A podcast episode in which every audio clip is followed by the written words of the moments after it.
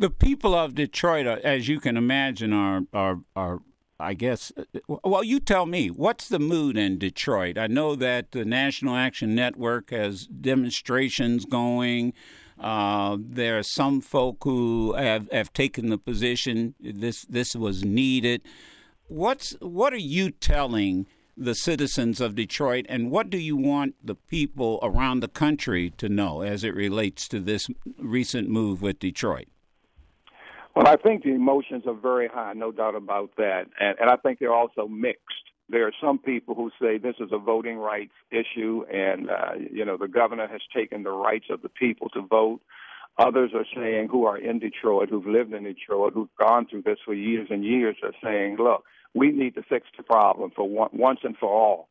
So whatever it takes to fix the problem, let's get it done. If it's 18 months, let's have 18 months and get this person out of here.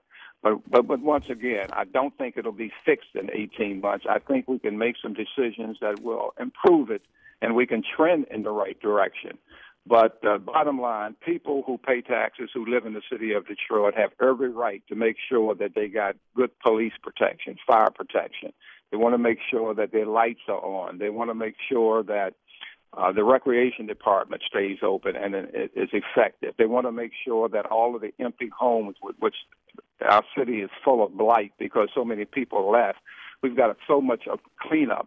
Now, we're getting a lot of support from the Obama administration, but we can't continue to try to live off of the federal government. We've got to do some things for ourselves, and the reckoning day is here. We've got to get this done.